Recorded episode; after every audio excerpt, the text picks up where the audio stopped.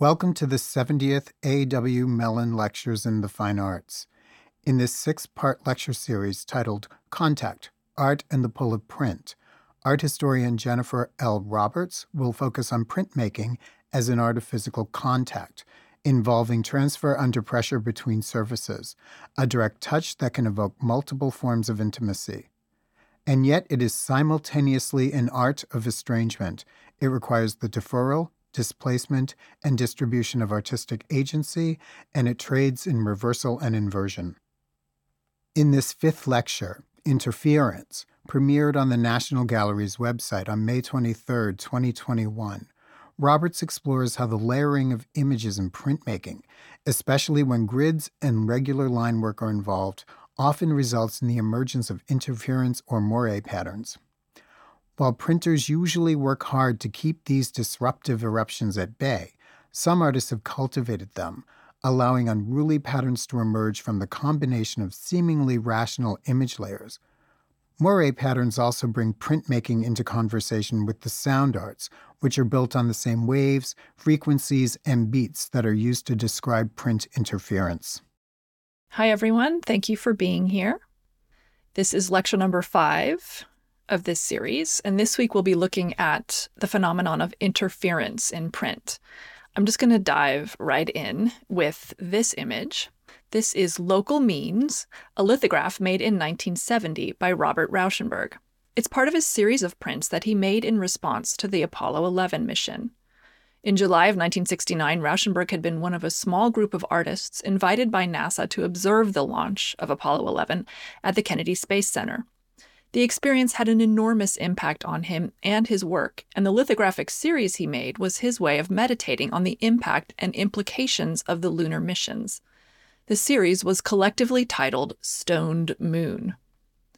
Now, while the title of the series could be taken, I suppose, as a reference to drugs, Rauschenberg actually called it Stoned Moon because the printing process used to create it was stone lithography. The prints were pulled from enormous limestone matrices, several inches thick and weighing collectively hundreds, if not thousands, of pounds. So, to develop this epic meditation on technology and futurity, Rauschenberg chose the most massive and primordial means available. To convey humanity breaking free of its traditional dimensions into weightless space, Rauschenberg chose the weightiest possible manner of making a two dimensional image. In fact, two of these prints were the largest prints ever pulled from a hand fed stone lithography press at the time.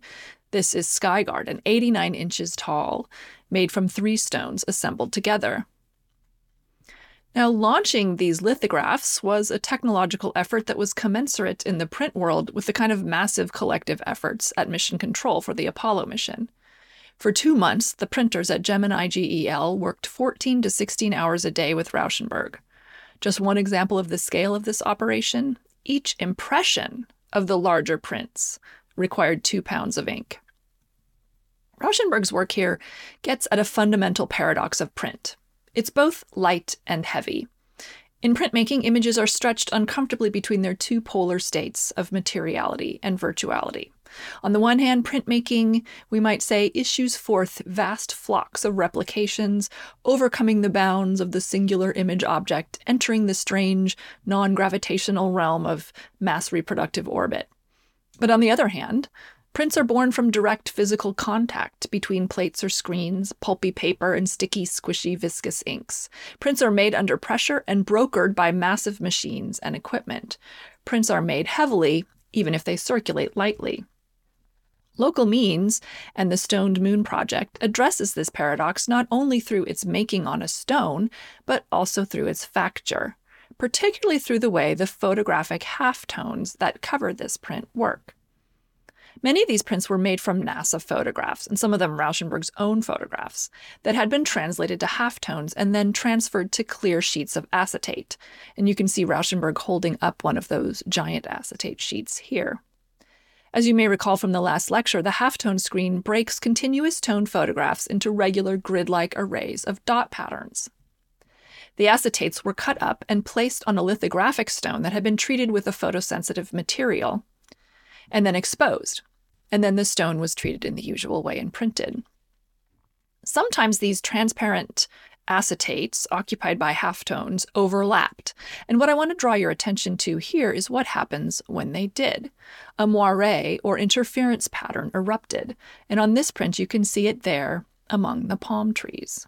Now, there are ways of avoiding or minimizing the moire effect when combining halftones on a print, but Rauschenberg chose not to use them, choosing instead to allow the moire to become part of the composition, where it echoes the billowing smoke of the rocket as well as the ripple of the wetland surface below. It's not surprising that Rauschenberg was interested in the moire effect, because it's an effect erupting out of images coming into contact. Rauschenberg understood the surface of the lithographic stone as a space of contact, combination, transfer, and release. He used printing to bring images together that would otherwise seem incompatible, such as abstract ink washes and halftone photographs. The powerful oddity of such assemblies was mirrored in the environment of the moon launch itself. There on the space coast, where rocket launches share space with palm trees, shock waves with rippling water, and lunar capsules with water birds. I've chosen this print as the introduction to this lecture on interference for several reasons. One, of course, is the literal interference it triggers in the moire effect, where the halftones overlap but it also exemplifies an array of broader themes about print that I want to explore through the interference topic.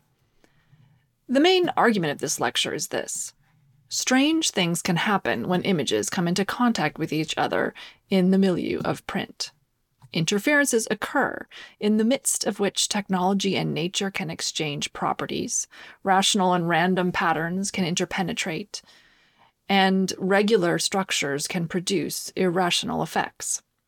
These effects can emerge unpredictably and suddenly, like an explosion, a runaway chemical reaction, or a shiver. When images overlap, print can release a flinty pictorial energy that far exceeds the apparent placidity of its individual elements. And these effects suggest a form of spatial imaginary that is expansive but not optical or illusionistic in the usual sense. This is a form of space triggered by contact and palpation a kind of atmosphere that owes as much to sound and touch as it does to vision. It's a space of pressure and propagation rather than perspective, one that perhaps resembles outer space more than it does the usual pictorial space, and one that is uniquely aligned with print as an art of contact. Now, all of these qualities are captured by the moire effect itself, so let's begin by exploring that. While doing research on screen printing over the past few years, I've been intrigued by the way the moire effect pops up everywhere in the technical literature on printmaking. So if you go online and you're looking at the kinds of documents that are generated by printers talking to each other, such as advice on how to actually print things, moire is everywhere. But no one was talking about it anywhere in the art history literature or the printmaking literature more generally. This eruption of moire in its broad historical context and in its relation to 20th century print technology will occupy most of my time in this lecture today. Interference effects emerge in printmaking because printing matrices need to be coded into patterns of printing and non printing areas. We've already looked at some of the different techniques and syntaxes that printmakers have developed to create these patterns. There are the fine lines, arcs, and crosshatches of copperplate engraving. We could also think about the lines and the stipples of woodcut and wood engraving, and next week we'll spend a lot more time with these kinds of processes. All of these processes can be done by hand, and historically they were done by hand but they are, as you might imagine, quite slow. And what we begin to see in the later 19th and especially the 20th century is the introduction of photographic processes like the halftone for automatically generating these binary syntaxes. So we have the dots of the halftone emerge as a way of using the combination of a camera and a halftone screen to create an image that has been binarized into dots by the action of the camera. Now, an important distinction to be made here is the distinction between stochastic and rational or regular versions of these patterns. The halftone is, of course, regular, rational, regulated by the open grid of the cross-line screen. There were historical precedents for this kind of binarization, however, that were stochastic or random. One of the more interesting precedents to the halftone was aquatint, Like the halftone, aquatint was a process that could create tonal areas on the plate out of tiny dot like units. And like the halftone, it was an automatic process, or at least one that did not involve direct human inscription of the code onto the plate. Here's an example of a print made with aquatint, one that coincidentally also includes a water bird by John James Audubon, made in the 19th century. You can see how the image is broken down into dots that are about the same scale of a coarse halftone, but these are not regular. They are random arrangements of pattern. Their randomness is actually created by atmospheric dynamics, by air currents and air pressure. Let me explain. To make an aquatint, you begin with rosin, which is a fine grained powder obtained usually from pine resin. If you're a musician, you may be familiar with rosin because this is the material that's used to treat the bows of stringed instruments so that they create more friction with the strings. And I'd ask you to just keep this in mind because we'll be talking about the relationship between printing and music toward the end of this lecture. This rosin is then sprinkled over the plate. It's very light, so it falls very slowly and randomly onto the plate, being caught up by air currents on the way down. The simplest way to get it onto the plate is to sort of sift it through a sock, like we see here in this video. But it's also common to use an aquatint box, in which the grains are stirred into a kind of cloud inside using bellows or fans, and then the plate is set inside this box so that the atmospheric grains can settle down upon it. Once you have dusted the plate with the grains, you put it on a hot plate so that the grains melt slightly and adhere to the copper. The copper plate is then immersed in an acid bath, and the acid eats or bites into the plate around the tiny specks of rosin which resist the acid. Eventually, you have this binary topographical pattern of tiny mesas and valleys, which is typical of intaglio printmaking. And then these can be printed in the usual manner on an etching press.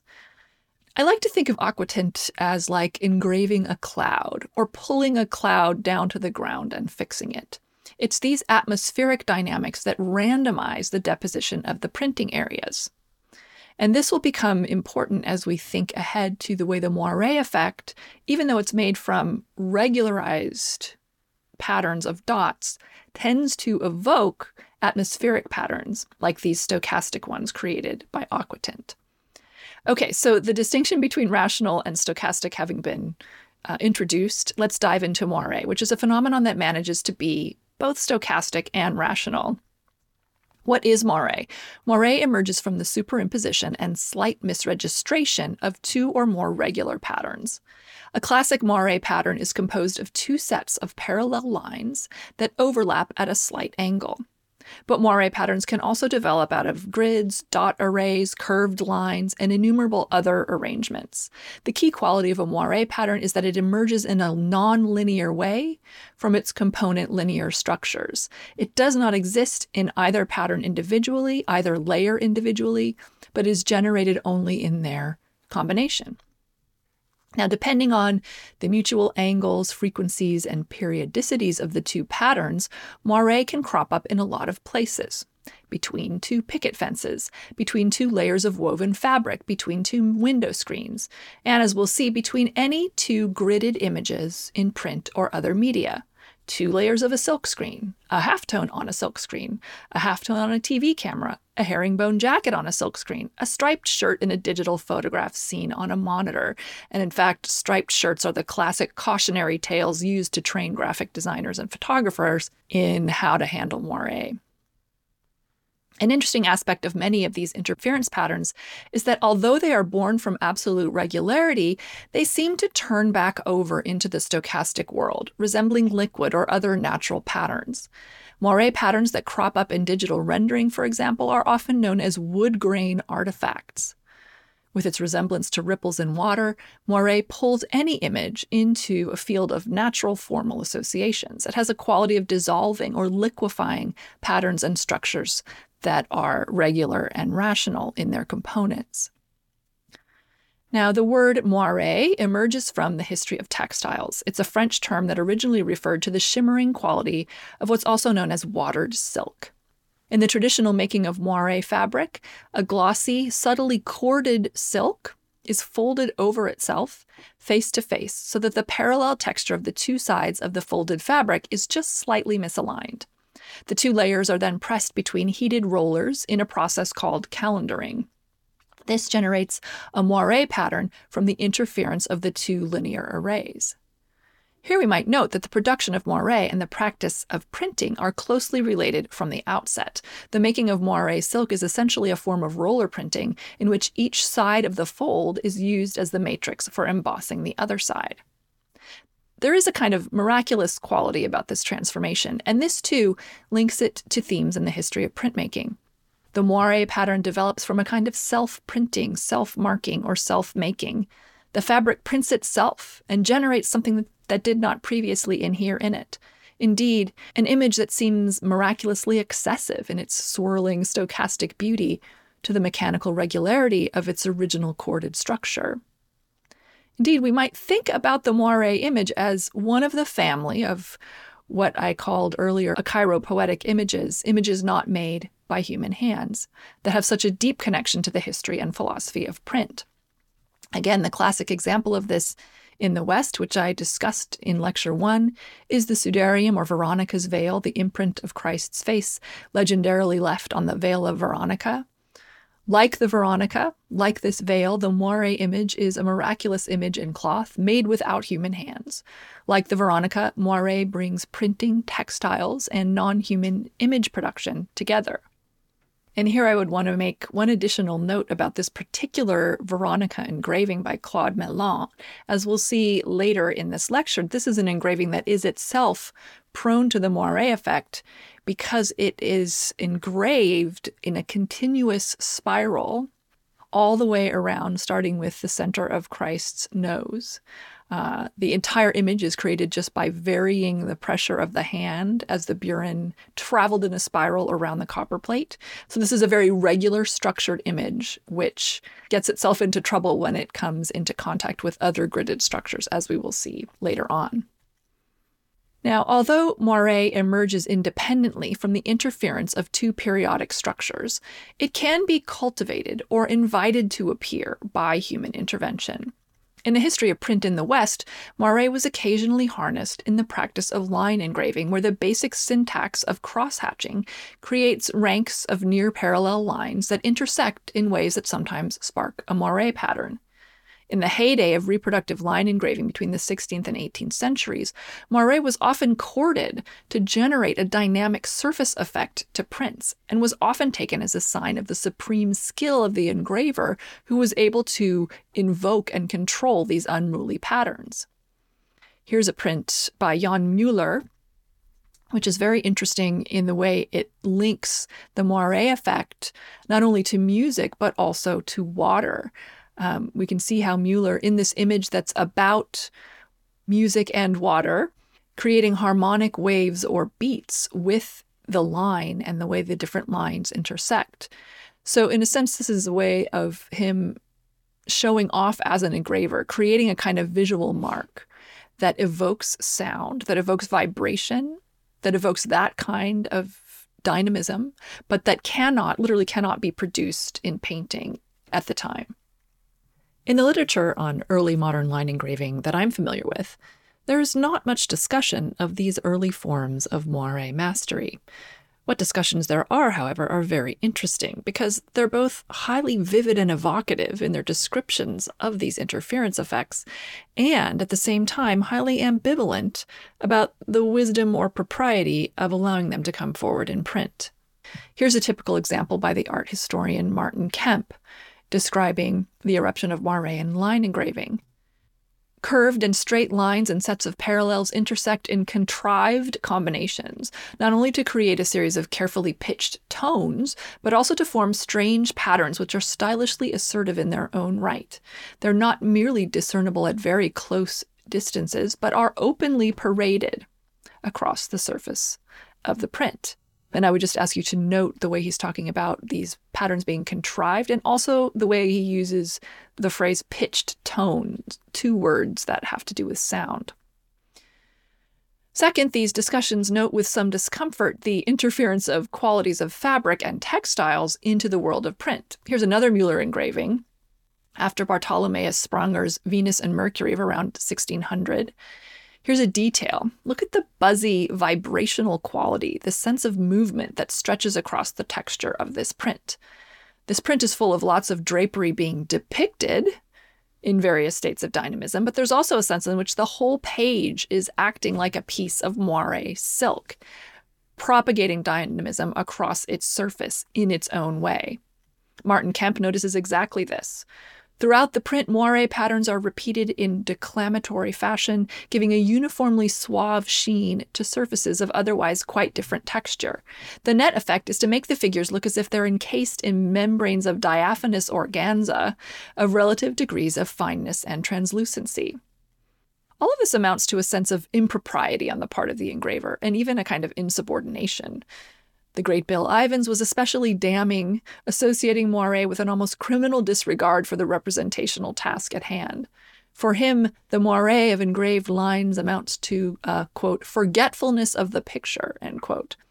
The engraver is just supposed to pass the image along, copy it so that it can be known, not literally to interfere with it in this way. So, moire is related to decadence, luxury, and distraction, even forgetfulness, and is understood as contaminating the proper focus on reproduction and subject matter. And the interference of textile values, the meshiness and messiness of fabric is also always at issue. And what we'll see is that this disruptive power is exactly what can and has been used critically in contemporary art. Okay, so that was early modern line engraving. Let's pivot now to more modern reproduction technologies. As we've seen, the 19th and 20th centuries saw the rise of two new print technologies that transformed the reproduction and dissemination of images the halftone and the screen print. Remember that both of these technologies sit very close to the world of textiles and weaving that is so central to the history of moire and interference effects. Screen printing, again, is a mode of printing that literally uses a textile as a matrix. The halftone process, too, as we realized last week, involves filtering information through a mesh like veil, light through a grating rather than ink through an actual textile, but still the principle is similar. With the advent of these two technologies, moire was suddenly everywhere because these technologies translated all images into a regular periodic structure, and also because they involved transparency, which increased opportunities for layering and superimposition of the images that were made with their logic. So this may seem a little bit weird. These print technologies technologies with their perfectly regular grids would seem to be very far removed from the charming old world of watered silk or 16th century line engraving. But of course, this is the paradox of moire. It's precisely because of the unrelenting rationality of these image processing systems that moire is actually produced by them. The halftone and the screen print are the great accelerators of moire, inviting or enrolling moire into the image world at an unprecedented scale. Indeed, as the 20th century progressed, it became more and more difficult to keep moire away. Moire is everywhere in the 20th century technical literature on printing, and the technical literature reads like a gothic novel or a horror story. Moire is lurking everywhere, waiting to break out and ruin print jobs, a monstrous, irrational enemy ready to strike at any time. Screen printing manuals and technical discussions are especially gothic in this respect, especially when discussing the screen printing of halftones, a process that requires the assembly of these two pattern structures. Reading through the technical manuals, you're struck by the ubiquity, the irrationality, and the unpredictability of moire. It can be generated by choosing the wrong kind of screen mesh by choosing a screen mesh resolution that's too close to the resolution of the halftone. It can be caused by the artwork itself. For example, if someone in a photograph is wearing a tweed jacket, it can be caused by a screen that's not properly tensioned in its frame and thus sags slightly. It can be caused by the angle at which the halftone dots line up with mesh threads on the screen, etc. As the commercial printer Bill Stevens puts it, quote, moire is unpredictable. Unfortunately, it often doesn't show up until you're actually looking at the final print, end quote. In many mechanical print processes, moire is actually unavoidable, and all you can do is minimize its effects. The halftone color separations that sit behind most printed color photographs are the best example, perhaps. As we saw in the lecture on color separation, color printing involves breaking down the original image into four color separated halftone matrices and then recombining them on a single sheet of paper to reconstitute the image as a print. But this recombination requires that four different periodic patterns be layered on top of each other, and that's essentially impossible to do without generating some kind of moire. Printers have to use special formulas of offsetting the screens at very specific print angles to keep the arrays from lining up too closely. But patterning cannot be avoided. Color halftone separations organize themselves into moire patterns known as rosettes, and the challenge is to reduce these because they cannot be entirely eliminated. In short, moire is what happens when screens and grids and nets are allowed the power of assembly. And since the 20th century, information has increasingly been carried by media that rely on different combinations of these grid like structures. This phenomenon, born of textiles and print, continues to inform the transfer of images today. And while I will not be directly addressing the videographic, telegraphic, or digital life of moire in this talk, it's obvious to all of us that this phenomenon born of textiles and print continues to inform the transfer of images. Indeed, it's on our screens that most of us today encounter moire, especially as I've discovered while studying prints, when we are looking at prints on our screens, and the regular structures of, say, the engraving or the halftone meet the gridded structures of our scanners, rendering software, and monitors. Here, too, we're confronted with the odd doubleness of moire. On the one hand, we associate it with contemporary digital transmission, but on the other hand, it evokes the primordial world of miracles, water, wood, and silk. It was in pop art of the 1960s that we can say the moire effect starts to be cultivated again in the same way that it was in early modern line engraving. This is because pop artists like Roy Lichtenstein and Ed Ruscha understood commercial media and its translations. Many, if not most, pop artists began as commercial artists and understood how commercial print technologies worked, and they were all engaged every day with the project of moving images into the systems of print and printmaking. They tended to be interested in showing and exploring the effects of these different systems meeting and clashing. So it is in the broad orbit of pop art that we find the moire effect doing its most interesting and consequential work in the period following around 1960. And here are just a few examples showing that artists that were savvy about printing technology were deeply interested in these interference phenomena. Sigmar Polke, here's Gerhard Richter, James Rosenquist. This is James Rosenquist's color screen print called Circles of Confusion, which features a field of blurry colors interspersed with the General Electric logo. As Rosenquist explained, circles of confusion is the term for the colored dappling that appears in the viewfinder when you look through a camera lens into the sun. But it also applies beautifully to the shimmering pattern of the colors as the halftone screens interfere with each other here, generating large rosettes that Rosenquist has invited to erupt throughout the image. Notice that each of these three works feature photographs or photographic phenomena beset by the moire effect. And now I want to pause here for a moment and think about what this means for our understanding of photography in the 20th century, particularly in terms of its relationship to print. Our view of photography as the master mass medium of the 20th century is so thoroughly entrenched that it's hard to think otherwise. But these interference patterns that we're looking at here compel us to recognize that much of the logic of photography that permeated the 20th century is arguably, in the last analysis, really a logic of print. We say that the images in 20th century newspapers, magazines, posters, broadsides, billboards, and art history books are photographs. But they're not, or not only, photographs. This is one of the most important points I want to make in this entire lecture series, even if it doesn't have an entire lecture devoted to it. These images are printed matter, ink on paper, made on printing presses. They may once have been, say, gelatin silver photographs, but they were translated into a halftone raster and transformed into binary printable surfaces and then printed. You can't really mass produce a photograph with a negative and enlarger and a tray of chemicals. You need to print it in ink on paper. You can't generate the moire effect from raw gelatin silver photographs or 35 millimeter slides. Moire depends on and announces the gridded patterns of the mass produced image. What we call photographs here live in the world of frequencies generated by the mesh structure of the halftone print. Much of the art and visual culture that we think about in photographic terms in the 20th century has hitched a ride on the back of print, like the Apollo capsule on its rocket and boosters. And if we're truly to understand the mediascape of the 20th century, we must work harder to understand the way the logics of print lie beneath it.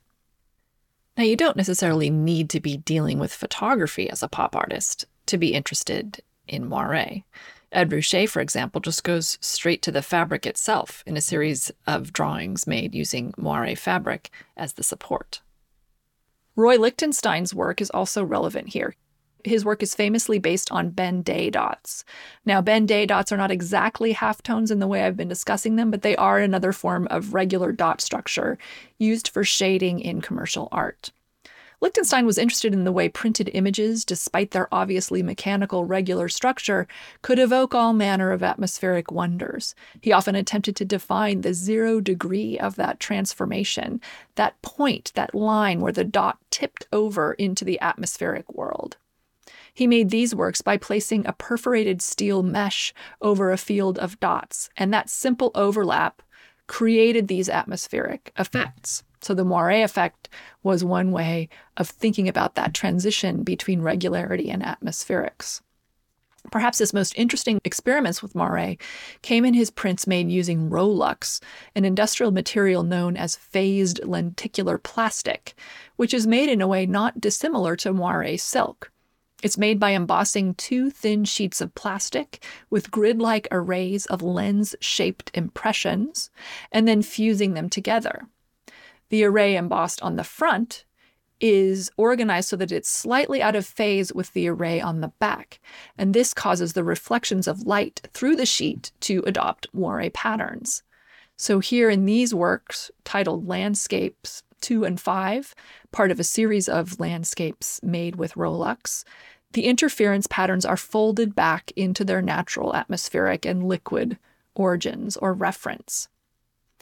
These artists opened up moire as a critical tool for the contemporary media landscape. One of the commonalities in the images I've shown here is that the moire patterns operate at a large scale across the surface of the work, a much larger scale than the underlying halftone or screen patterns that generate them. They produce what I'll call a kind of critical magnification. In this, they were seizing on a property of moire that had only recently been systematically explored by scientists and was just beginning to emerge in the popular scientific literature. Let me return to one of my first slides. Gerald Oster, a polymer scientist and biophysicist, was a pioneering researcher on the moire effect and was also an artist. A 1963 article he co authored with Yasunori Nishijima on moire patterns in Scientific American summarized the history of moire, including its operation in Japanese silks, and explored its instrumental possibilities. In the article, Oster and Nishijima seize upon moire patterns as powerful magnification devices. They show, counterintuitively, that the smaller the misalignment between the two patterns, the greater the magnification. One of their primary examples involves the printing of halftones. If two halftone screens are offset by a large angle, as you see at upper left here, the moire is difficult to perceive. But as the two are rotated so that the screens are only slightly misaligned, the magnification of the dot pattern increases drastically. In other words, the smaller the angle of misalignment, the larger the pattern. The authors suggest many ways of using this magnification technique to test and analyze objects for strain or imperfection. At this point, it's worth remembering that it's at precisely this moment in the 1960s that microscopic image structures like screen print meshes and halftones are rapidly occupying the space of the fine arts. And the way pop artists drew attention to these structures can perhaps now be understood as a parallel form of critical magnification, forcing these media back up into critical awareness in the same way that scientists thought that the moire effect could be used to make visible the structural features of patterns below the threshold of the eye. Pop art's rhetoric of critical magnification had many forms outsized photo screens, conspicuous Ben Day dots, intentional silkscreen mishaps, and glaring misregistration. So many pop works were fundamentally about demonstrating that there were powerful forces pulsing invisibly below the visual threshold in the world of printed media. In this context, the adoption of moire among artists is especially interesting, at precisely the moment that the workings of media retreat beneath the level of perception and move into the art world, moire becomes articulable as a phenomenon that pulls media syntax back up to the scale of the body, to the level of human perception. And it's a phenomenon in which the media essentially does this to itself through the power of contact and combination. For an example of the way this kind of critical magnification connects to broader political or social issues, let's return to this print, Rosenquist's Circle of Confusion. For Rosenquist, these circles of confusion, though referring to halftone rosettes and photographic lens artifacts, also suggest other confusions besetting Americans in the Vietnam War era, particularly the increasingly pernicious overlapping that he saw between the consumer and the military sectors. Famously, GE was a defense contractor as well as a maker of light bulbs.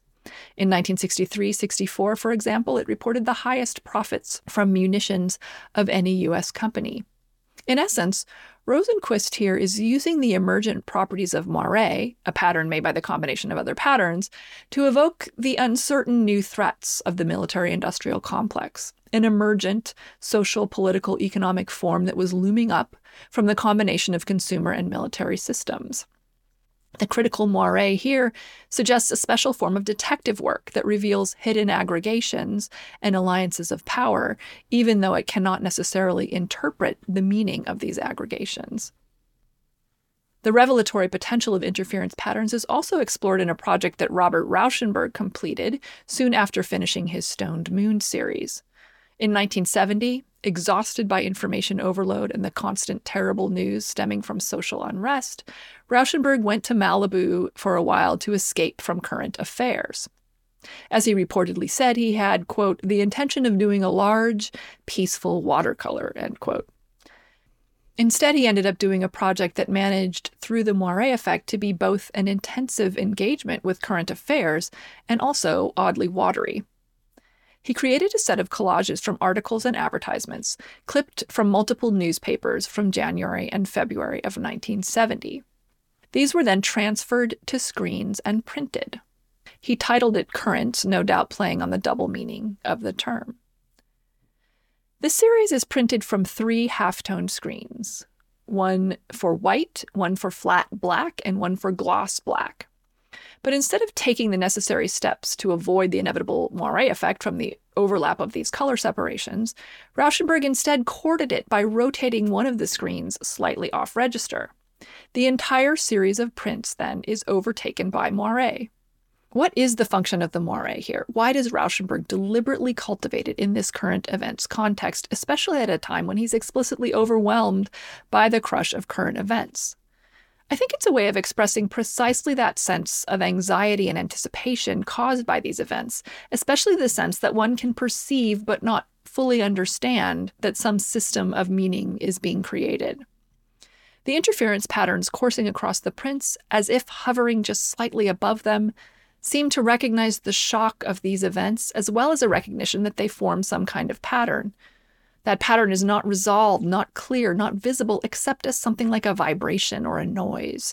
It's as if Rauschenberg is giving us an image not so much of a pile of overlapping newspapers, but a series of overlapping radio transmissions that are out of phase, and he keeps attempting to tune into the pattern so that it will make sense.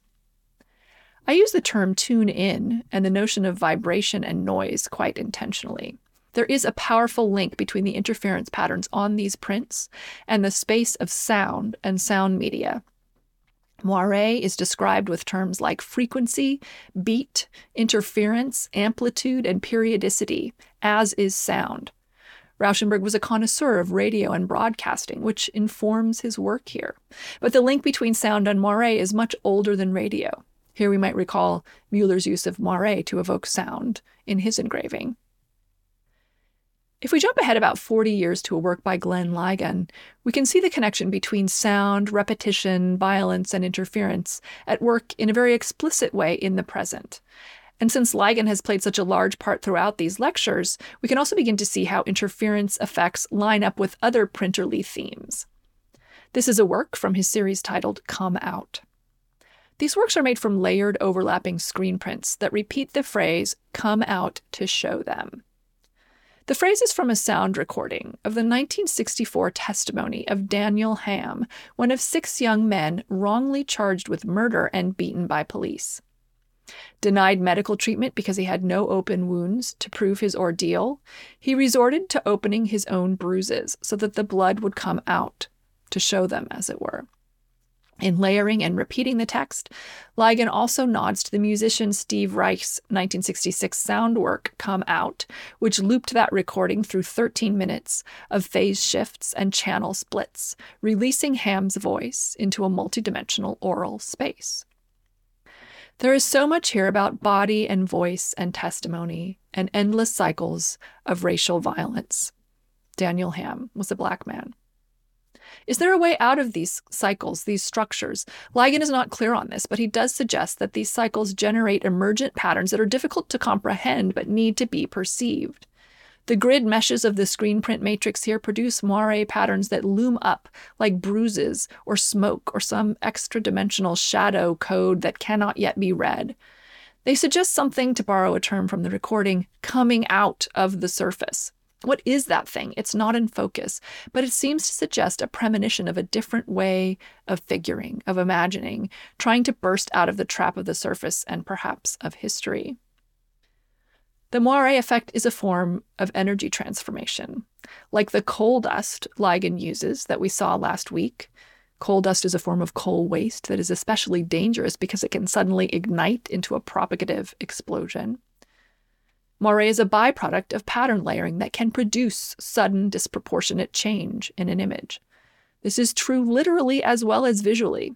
For example, contemporary physicists are currently exploring the remarkable fact that if you stack two layers of graphene, a super thin kind of carbon sheet, at an angle that produces moire effects from the interference of their atomic structures, that material will become superconductive.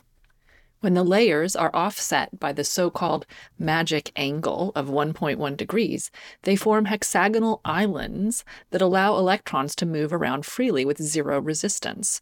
In other words, the material instantly becomes superconductive. The recent discovery of this capability of moire has led to a flood of new research that goes by the name, and I kid you not, twistronics. New papers are being published right now at a rapid clip that are exploring the potential of using the moire effect as a physically transformational process. Holding in suspension the issues balanced in this work by Ligon sound, smoke, and the body. I want to conclude by exploring the kind of surface and the kind of space that the moire effect in print creates. I want to think about this as a kind of emergent surface. In the 60s and 70s, Rauschenberg and pop artists experimenting with moire are doing so in an art world when various different models and philosophies of the picture plane are being hotly debated. The Renaissance window pane picture plane, Greenberg's modernist picture plane, and especially Leo Steinberg's flatbed picture plane, an enormously productive model that was, as I mentioned in Lecture 1, developed out of Steinberg's encounter with Rauschenberg. But the surface beset by these eruptions of moire does not quite fit with any of these models or any previous model of the picture plane. Artists cultivating the moire effect are reaching toward, I think, a new model of spatial experience and representation. Moire is made by pressing layers of mediated information into contact, pressing them together, layering them, as in any print. But it does not read as flat, nor is it the old Renaissance picture plane kind of space, opening out to familiar notions of scale or proximity or atmosphere. The autocatalytic qualities of moire, the fact that it essentially makes itself, suggest a kind of living or responsive surface that these other models cannot capture. Robert Rauschenberg explored this notion of a live surface response in a set of prints he did in 1969 just before the Moon series. Tides, Drift, and Gulf are three large prints that all feature iconographies of bodies and flows. Tides, for example, includes a woman's bare torso along with a fire plug, a toilet bowl, and a series of other dimly perceived body parts. The other prints are similar, including some semi pornographic imagery. Here, where the photographs overlap, Moire emerges, as was common in his work of these years. Actually, Rauschenberg named these prints Tides, Drifts, and Gulf, watery titles all, because of the watery effect of the moire. Now, the fact that this moire erupts in this carnal context is notable. The pattern in this realm suggests goosebumps or blushing or other physiological forms of epidermal sensitivity. There's a libidinal quality to the emergent space suggested by this surface. It's a surface that's not like a window or a tabletop, but something more like human skin. It's not unrelated to the sense of emergence from the body that we find in the bruising and bleeding in Ligon's work, although here it has much more positive connotations. Regardless, it has a strongly organic quality despite its technological origins. Rauschenberg's Stoned Moon series, in a different way, also explores this notion of a space defined and perceived by pressure and contact, a space known by and to the body as pressure and contact, rather than standard illusionism, which relies on an appeal to the eye. The stoned moon prints are full of rippling, pulsing surfaces occupied by spacesuits, boosters, and launch calculations. I don't think it's an accident that Rauschenberg confronted Moiré so intensively in the context of working through the moon launch. Both the moon launch and the Moiré effect enter into uncharted forms of spatial experience. Moiré gives us the sense that images are beginning to pull away from their normal gravitational constraints, that they are being somehow launched. Where are they going? What will the space built and experienced by these media look like? Like the extraorbital space between the Earth and the Moon, it is perhaps still a material space, but it will not have the familiar coordinates.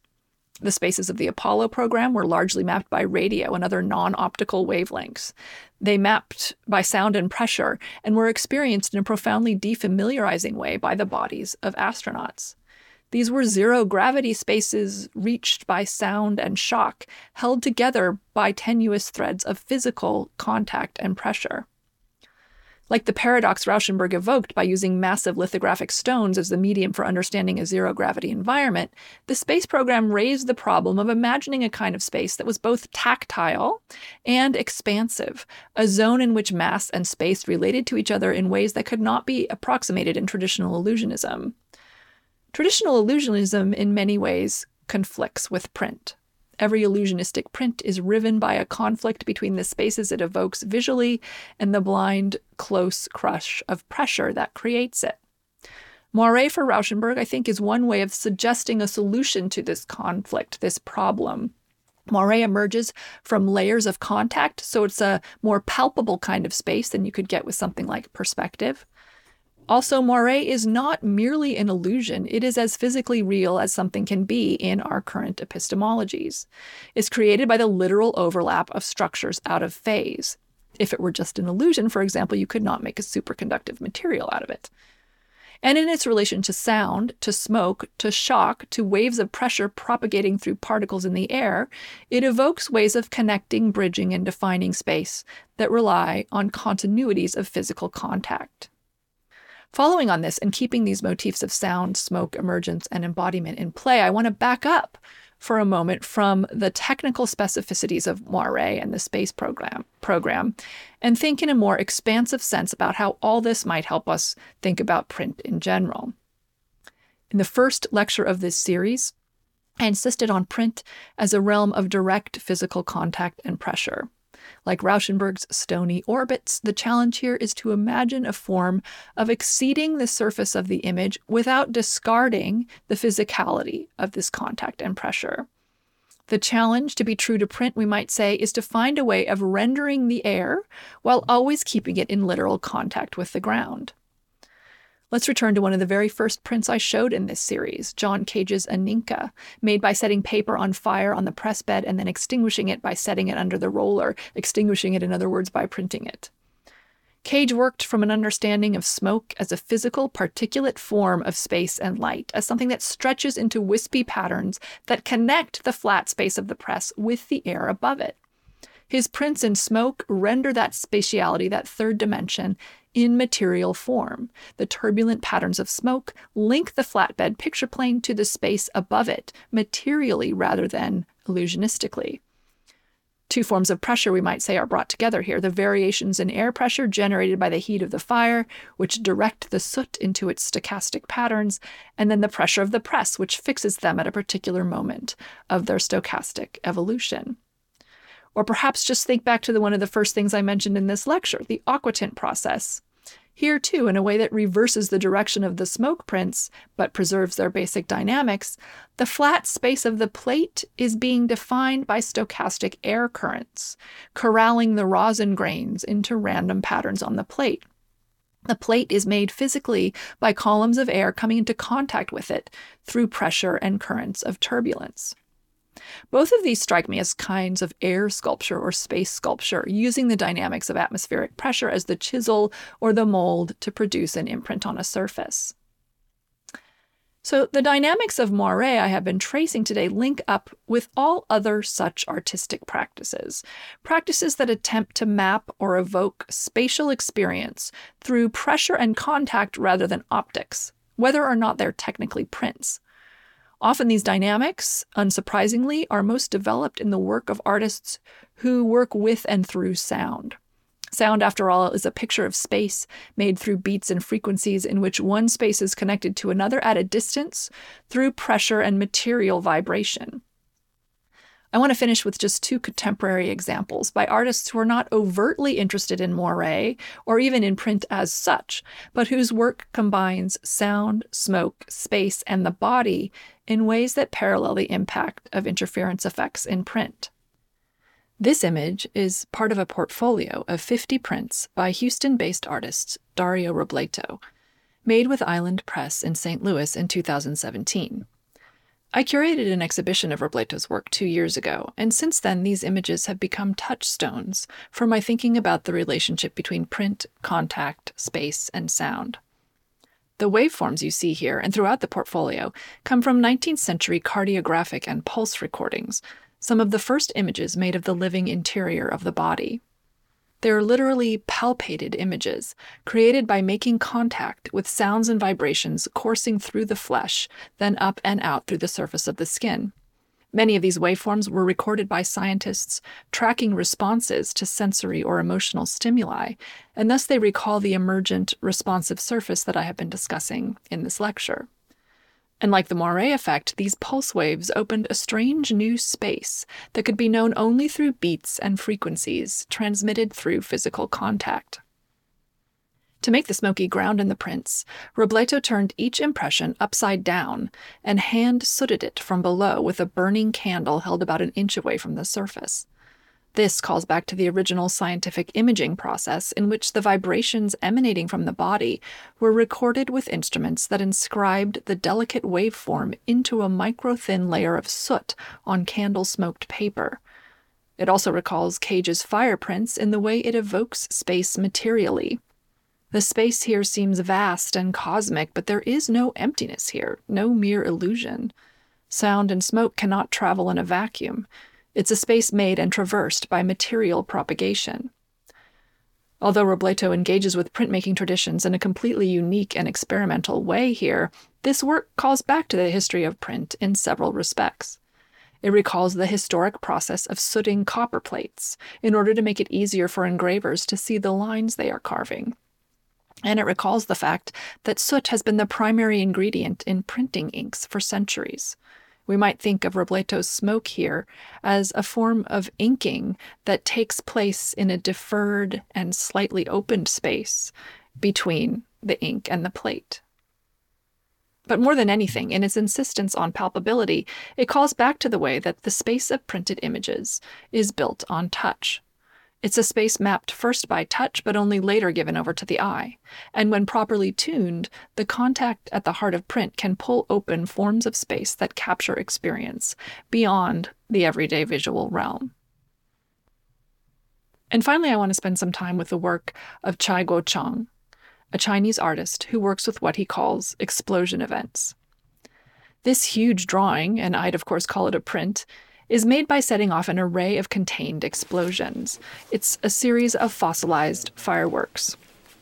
Works like this are made by placing high quality handmade Japanese paper on the floor, arranging gunpowder over it, covering it with another sheet of paper, and then cardboard and stones to weigh it down, and then setting off the explosion.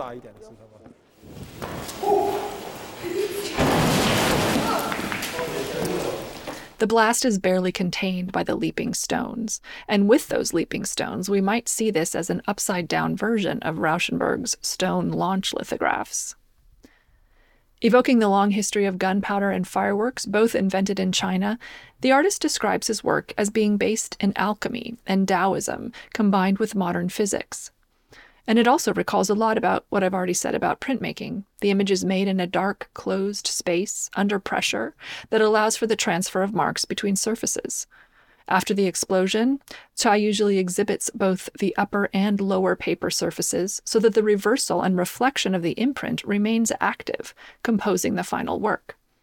The final work may evoke a certain atmospheric visuality, but it was made by blind contact, by shock waves, carrying matter and sound. It's an image imprinted by reverberation, as if it were a rubbing of a disturbance in the air. And as in Cage and Robleto's smoke imprints, it gives us an experience of light, but only in a material, particulate way, as a sooty after effect. And then there's the suddenness of it, the triggering. The way the combination or layering of materials on a flat surface suddenly erupts into something else altogether, something not yet mapped or mappable. Like the way the experience of space transforms in the vicinity of a rocket launch or a war zone, or the way the overlapping repetition of Daniel Hamm's voice billows up and out into an explosive pattern of transformational anguish, or the way a goosebump or shimmer or shiver suddenly erupts from a cross historical crosshatch. Print is a palpation of images, and as it passes them from hand to hand, those contacts have a way of interfering with our habitual ways of being and knowing. Thank you for watching and listening today. Next week, we will have our final lecture titled Alienation.